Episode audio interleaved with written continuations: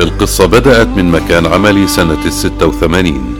كنت بعمل قهوة ولسه ماكل لقمة من سندويشة اللبنة وجدت نفسي على الأرض مقيد ومن هون بلشت قصتي الأسطورية. تم اعتقالي على خلفية عملية خطف وقتل الجندي الصهيوني موشي تمام قبل سنتين أي في الأربعة وثمانين وتم توجيه تهم كبيرة إلي. منها تشكيل خلية عسكرية وحيازة سلاح وأسر وقتل جندي وحيازة متفجرات. تم حكمي بمؤبد ولاحقا تحدد بتسعة وثلاثين عاما. تم التحقيق معي والتعذيب بطرق وأساليب كثيرة سيئة زي أي أسير. ما نمت ما أكلت وتعذبت كثير. ظروف صحية ومعيشية لا تصلح للعيش البشري. ومن هون كان لازم أعيش وأتأقلم على الحياة داخل هالغرفة بين أطنان من بطون وحديد.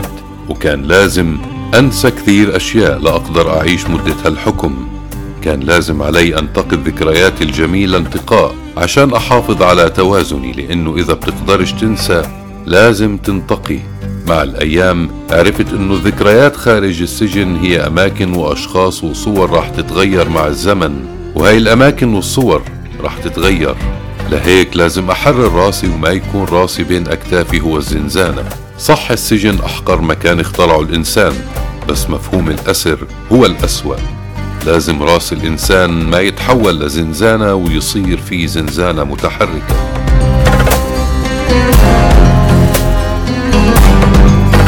ولهيك بلشت أكتب وأرسم وأدرس وأحلل.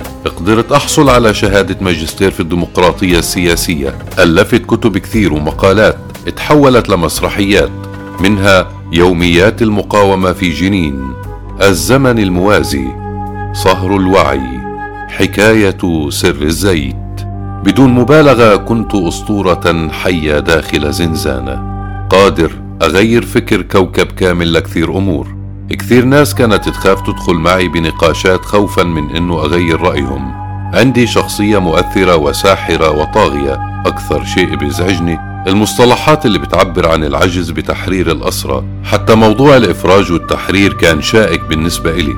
يعني كلمة أسير محرر بدون حرية مرافقة للشعب ما بتزبط والأصح نحكي أسير مفرج عنه.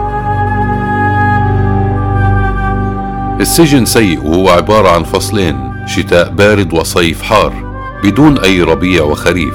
السجن في سجان إسرائيلي بس اللي بيساهم بوضع الأقفال على باب زنزانتي وزنازين الأسرى هو الانقسام. آخ شو مر علي داخل السجن مآسي. وشو طلع معي تحليلات؟ استقبلت الآلاف وودعت الآلاف من الأسرى. حتى إنه مر علي جد وابن وحفيد وأكثر من هيك ألم ما في. الأسرى وأسرهم كان إلهم دور كبير وهم بالسجن بصمود ومقاومة الشعب. رغم كل المآسي كان الأسير بعلاقاته ومعارفه يدعم الانتفاضات ماديا ويدعم الشعب الفلسطيني من زنازينهم. ويا محلى الشعور وانت بزنزانة تكون جزء كبير لحدث عظيم برا.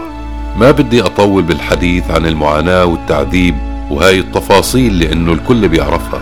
بدي أحكي عن الأفراح والمعجزات بالزنزانة. الكثيرة والكبيرة بقدر هالألم. بدي أحكي إنه هالأسير بيقدر يعمل شو ما بده غصب عن السجان. راح أحكي لكم عن معجزات في الحب ومعجزة من الزنزانة. بتذكر سنة الستة وتسعين زارتني صحفية اسمها سناء سلامة وهي صحفية بتشتغل مع صحيفة بيافا بتهتم بمواضيع الأسرى وبتكتب عنهم. بعد الزيارة والأسئلة سألتني بدك شيء بقدر أخدمك فيه وبالفعل أعطيتها قائمة مهمات لتنفذها. منها تواصل الأسرى مع أهاليهم ومواضيع بتخص الأسرى ومن هون بلشت بكل زيارة القائمة للطلبات تزيد لحد اللحظة اللي حكينا مع بعض بموضوع الارتباط. الموضوع غريب شوي لأسير محكوم مؤبد يربط مصير حياة بنت فيه.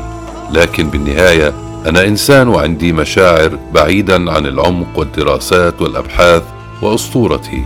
بالفعل سناء وافقت نرتبط وعملنا حدث تاريخي سنة التسعة وتسعين.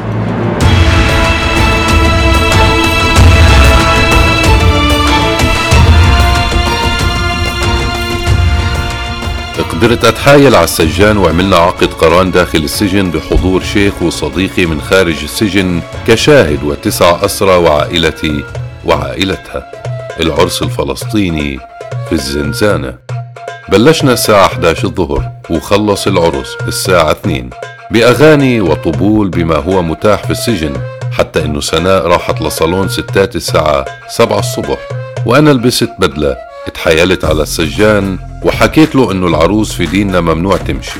وسناء دخلت السجن بسيارة عروس مزينة والأسرى على شبابيك السجن بتطلعوا على الحدث التاريخي وبيغنوا وفرحانين.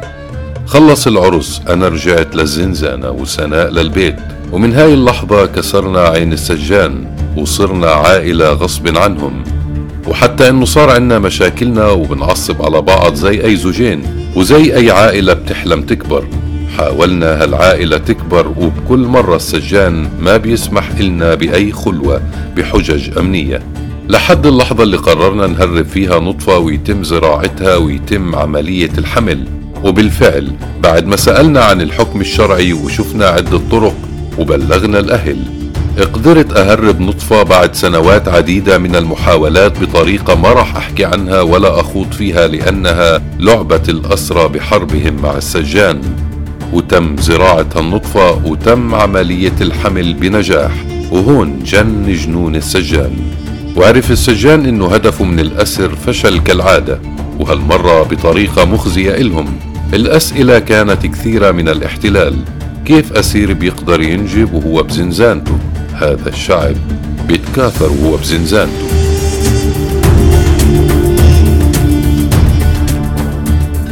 ومن هون بنرجع لنقطة إنه مدام الأسير درس وأخذ شهادة وتزوج وأنجب ولعب رياضة وكتب ورسم وغنى فهو بإنجازاته هاي حر. إنجازاته هاي نفق من زنزانته للحياة خارج السجن. اللحظة اللي عرفت فيها إنه سناء حامل ونجح الحمل. صرت أبكي وراح تعب ووجع سنين. ميلاد وليد دقة هذا اسم بنتي راح يكون وراح يكون اسمي جملة مفيدة. بالفعل ميلاد إجت على هالدنيا سنة 2020 وعزلوني حتى ما أتلقى الخبر وأضل مشوش. بس الحدث تم بثه على شاشة قناة كانت تعرض في كل السجون وبهذا اليوم كل الأسرى شعروا بالانتصار. وبلشت المباركات والزغاريد والأفراح بكل السجون. حقدهم حرم سناء من زيارتي لمدة ثمانية شهور وخلال هاي الفترة شفت عذاب ما شفته خلال أربعة وثلاثين سنة. حاولوا يغتالوني بشكل بطيء وفعليا حاولوا يقتلوني.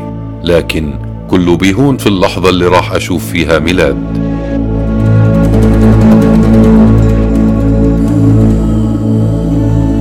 بعد محاولات لتصريح زيارة لابنتي وبعد إثبات وفحوصات دي أن إيه زارتني ميلاد في السجن. وكنت قلق كيف السجان راح يحملها قبلي؟ مش راح أقدر أوصف الشعور لما شفتها لأنه لا يوصف. من يأخذ بقية عمري ويمنحني لحظة عناق لميلاد؟ هذا اللي فكرت فيه. تعلمت أغني بعمري الواحد والستين عشان ميلاد. ميلاد اليوم بتحكي معي من ورا زجاج عازل. ببوسها وبتبوسني من وراه بتورجيني حذائها الجديد وبتبلش تستعرض بكلماتها الجديدة اللي تعلمتها. وبس تسمع الجرس بتصير تصفق وتحكي عالدار عالدار.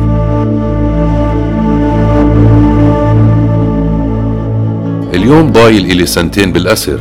بقدر أحكي لكم أنا مشتاق للبيت اللي راح أعمره مشتاق لرفاق الأسر. مشتاق للبيت اللي بعيد عن ضجيج المدينة ومن حولي أربع دجاجات بلديتان وعنزتان شاميتان وكلب أخرس. مشتاق أمشي على التراب. فعليا من 35 سنة وأنا بمشي على بطون. بس أطلع من هون بدي أروح على البحر وأجلس أمامه. أنا مشتاق له كثير. بدي أقعد قباله على شط بعيد عن كل الناس. بدي أعترف له بكل شيء. بدي أشيل كل الأقفال والقيود اللي تراكمت على جسمي.